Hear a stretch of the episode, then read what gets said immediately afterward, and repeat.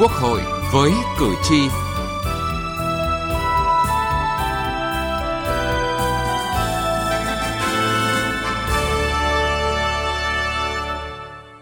Thưa quý vị và các bạn, nâng cao chất lượng, hiệu quả hoạt động của cơ quan thanh tra chính là góp phần quan trọng nâng cao năng lực quản trị nhà nước, quản lý xã hội.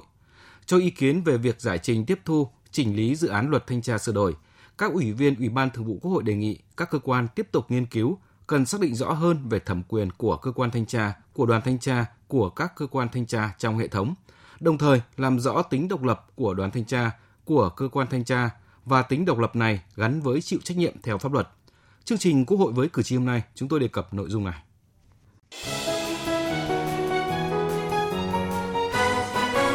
Cử tri lên tiếng Thưa quý vị và các bạn, thời gian qua, công tác thanh tra đã phát hiện xử lý hoặc kiến nghị cơ quan nhà nước có thẩm quyền xử lý nhiều sai phạm, thu hồi tiền, tài sản cho nhà nước, đồng thời kiến nghị với cấp có thẩm quyền sửa đổi bổ sung nhiều cơ chế, chính sách, pháp luật nhằm khắc phục những khuyết điểm, sơ hở trong công tác quản lý, góp phần tăng cường trật tự kỷ cương xã hội, Tuy nhiên, hoạt động thanh tra vẫn còn một số tồn tại, nhất là việc phát hiện vi phạm, xử lý các kết luận thanh tra còn chưa đáp ứng được kỳ vọng của nhân dân. Theo bà Nguyễn Thị Hồng, ở tỉnh Quảng Ninh, hệ thống thanh tra được hoàn thiện từ trung ương đến địa phương, nhưng dường như thanh tra cấp cơ sở hiện nay hoạt động chưa hiệu quả, chưa giải quyết được kiến nghị của người dân. Nêu vấn đề việc thực hiện chính sách pháp luật về quản lý sử dụng đất đai tại một số cơ quan chính quyền cơ sở còn lòng lẻo, nhiều bất cập,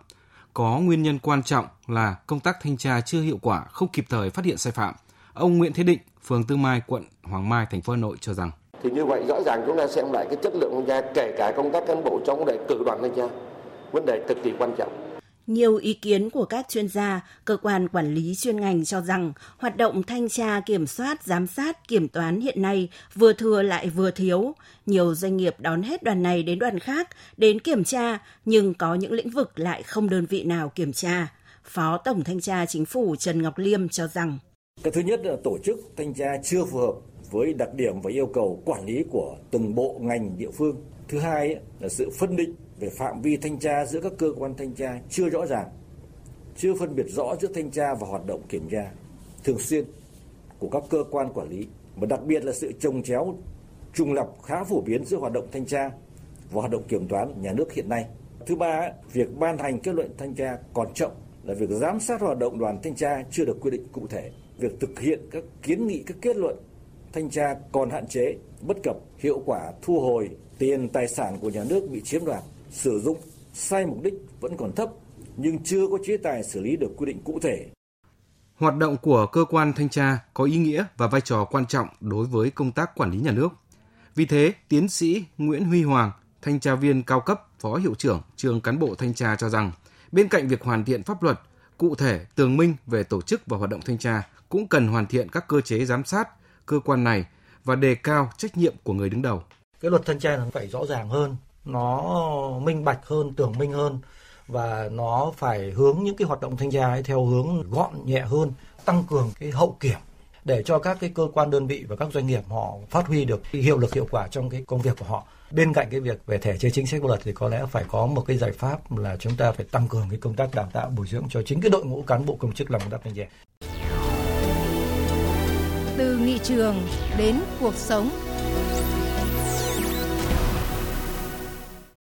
Thưa quý vị và các bạn, những bất cập trong tổ chức và hoạt động của cơ quan thanh tra, mối quan hệ giữa cơ quan thanh tra với các cơ quan khác cần làm rõ tổ chức bộ máy thanh tra trong cả hệ thống thanh tra gắn với sắp xếp tổ chức bộ máy của các cơ quan quản lý nhà nước –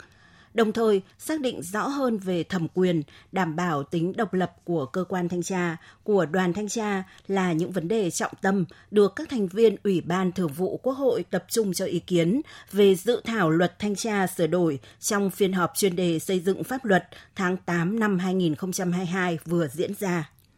Báo cáo một số vấn đề lớn việc giải trình tiếp thu chỉnh lý dự thảo luật thanh tra sửa đổi của Ủy ban Pháp luật Quốc hội nêu rõ, đây là dự án luật có nội dung phức tạp, liên quan đến tổ chức bộ máy và hoạt động thanh tra trong nhiều ngành, lĩnh vực địa phương, đồng thời có mối quan hệ mật thiết với nhiều luật khác. Theo đó, đa số ý kiến đại biểu Quốc hội tán thành với dự thảo luật về việc giữ hệ thống tổ chức cơ quan thanh tra theo cấp hành chính như hiện hành, gồm thanh tra chính phủ, thanh tra tỉnh và thanh tra huyện. Nhiều ý kiến đề nghị chính phủ cần có giải pháp đổi mới tổ chức, phương thức hoạt động và bố trí số lượng biên chế hợp lý để bảo đảm cho thanh tra huyện có đủ năng lực hoàn thành nhiệm vụ được giao. Một số ý kiến thì đề nghị không tổ chức hoặc không thành lập thanh tra huyện tại một số đơn vị hành chính cấp huyện có quy mô nhỏ, dân số ít, không có nhiều yêu cầu về thanh tra. Thường trực Ủy ban Pháp luật và cơ quan soạn thảo nhận thấy việc tiếp tục duy trì, củng cố thanh tra huyện để tham mưu giúp Ủy ban Nhân dân cung cấp quản lý nhà nước về công tác thanh tra là cần thiết bảo đảm cho chính quyền địa phương cấp huyện thực hiện hiệu quả nhiệm vụ theo phân cấp, kịp thời phát hiện sai phạm ngay từ cơ sở, bảo đảm sự đồng bộ thống nhất về tổ chức với cơ quan thanh tra ở cấp tỉnh và trung ương.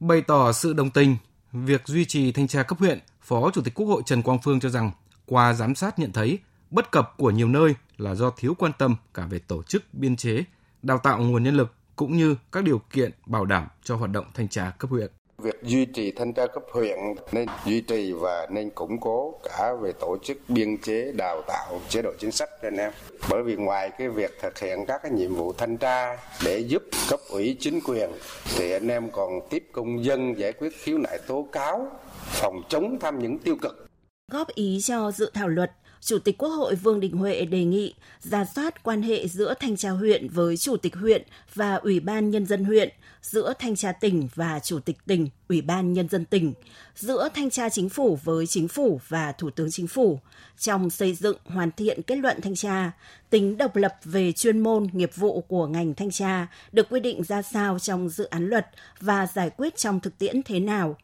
một mặt cần nâng cao trách nhiệm giải trình, nhưng đồng thời phải bảo đảm thời hạn thanh tra, kỷ luật hành chính cái nguyên tắc thanh tra và cái hoạt động thanh tra, tính độc lập của thanh tra, người ta độc lập đấy, độc lập về chuyên môn nghiệp vụ này. Khi kết luận thanh tra có những vấn đề phức tạp, quyền hạn của trưởng đoàn đến đâu tổng thanh tra chính phủ đến đâu, rồi ý kiến của chính phủ với thủ tướng. Một mặt nâng cao cái tinh thần tự chịu tự trách nhiệm. Thứ hai nữa, khi mà có cái kết luận thanh tra thì nó nhanh. Thanh tra chính phủ là quản lý nhà nước về lĩnh vực phòng chống tham nhũng và tiêu cực. Đây là những nội dung quan trọng.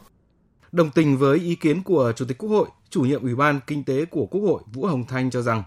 dự thảo luật có quy định về việc giao cho Ủy ban nhân dân tỉnh được thành lập thanh tra sở phụ thuộc vào đặc thù của địa phương. Tuy nhiên, với những lĩnh vực như đất đai, tài nguyên khoáng sản, môi trường, tài chính đầu tư, tiềm ẩn nguy cơ vi phạm thì quy định cứng ở các lĩnh vực đấy phải có thanh tra sở. Còn những lĩnh vực khác thì có thể giao cho Ủy ban nhân dân cấp tỉnh, tùy theo đặc thù của địa phương mình thì có thể thành lập hoặc có thể không. Nêu ví dụ, xây dựng là lĩnh vực rất quan trọng, thanh tra xây dựng đang nằm ở cấp tỉnh, tức là sở xây dựng, còn thanh tra cấp huyện không được giao xử lý vi phạm liên quan đến xây dựng. Vậy có khoảng trống pháp lý nào không? Giải trình thêm về mối quan hệ giữa thanh tra các cấp với cơ quan hành chính, Tổng Thanh tra Chính phủ Đoàn Hồng Phong cho biết, đối với mối quan hệ giữa thanh tra các cấp với cơ quan hành chính, người đứng đầu cơ quan hành chính ngang cấp với các quy định hiện hành, việc lấy ý kiến các cơ quan liên quan trước khi ban hành kết luận thanh tra đang bị kéo dài, dẫn đến có những cuộc thanh tra kéo dài sau 5 đến 6 năm mới ban hành kết luận, nên chất lượng, tính hiệu quả của công tác thanh tra không được đảm bảo. Vì vậy, quy định trong dự án luật đã nêu thời hạn cụ thể của việc ban hành kết luận thanh tra, sau khi gửi dự thảo kết luận thanh tra, lấy ý kiến các cơ quan liên quan, qua đó cũng bảo đảm tính độc lập về chuyên môn, nghiệp vụ của thanh tra. Thanh tra là tai mắt của trên, là người bạn của dưới. Để thực hiện tốt nhiệm vụ đó, việc hoàn thiện cơ sở pháp lý, trong đó xác định rõ vị trí, vai trò, cơ chế hoạt động và thực hiện quyền của cơ quan thanh tra thực sự cần thiết đây là yêu cầu đặt ra đối với cơ quan soạn thảo và ban hành luật. Nghị trường bốn phương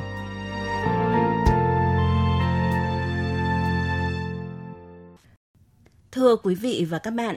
Vương quốc Anh là một quốc gia phát triển, hoạt động kiểm soát quyền lực nhà nước luôn được xem là nguyên tắc cơ bản trong tổ chức và hoạt động của nhà nước. Tiết mục Nghị trường bốn phương hôm nay, chúng tôi giới thiệu với quý vị và các bạn về nội dung này.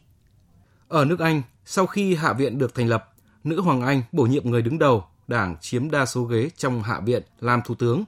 Nếu không có đảng nào chiếm đa số ghế trong Hạ viện thì nữ hoàng sẽ bổ nhiệm thủ tướng sau khi thương lượng với những người đứng đầu các đảng trong Hạ viện.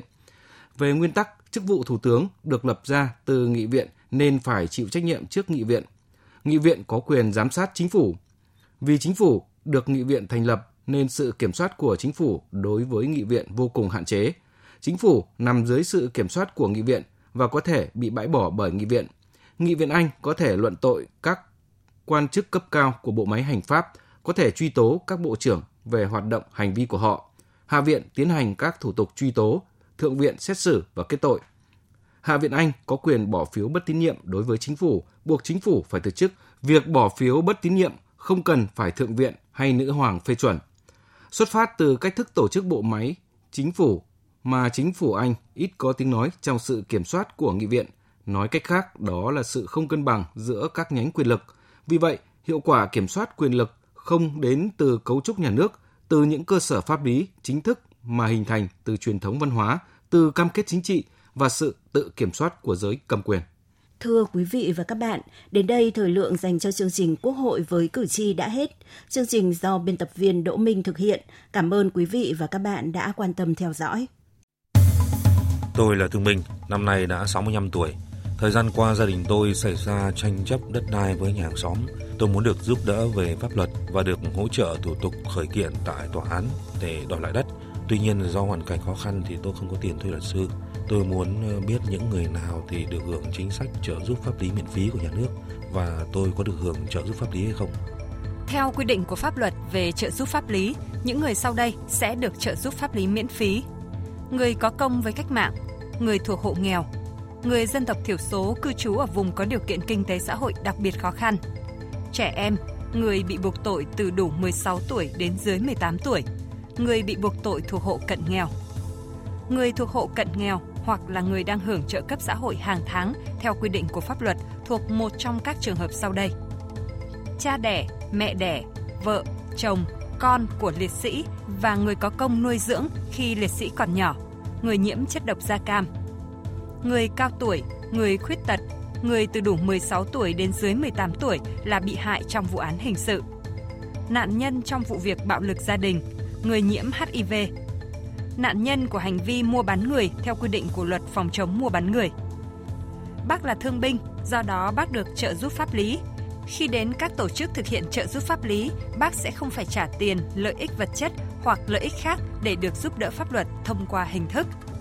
bào chữa hoặc bảo vệ quyền và lợi ích hợp pháp cho người được trợ giúp pháp lý trước các cơ quan tiến hành tố tụng, tòa án, viện kiểm sát, cơ quan điều tra. Hướng dẫn đưa ra ý kiến giúp soạn thảo văn bản, hướng dẫn các bên hòa giải, thương lượng, thống nhất hướng giải quyết vụ việc. Đại diện ngoài tố tụng cho người được trợ giúp pháp lý khi họ không thể tự bảo vệ được quyền lợi ích hợp pháp của mình. Đề nghị liên hệ với Trung tâm trợ giúp pháp lý nhà nước tại 63 tỉnh, thành phố hoặc gọi về Cục trợ giúp pháp lý Bộ Tư pháp theo số điện thoại 024 62 739 631 để được hướng dẫn cụ thể.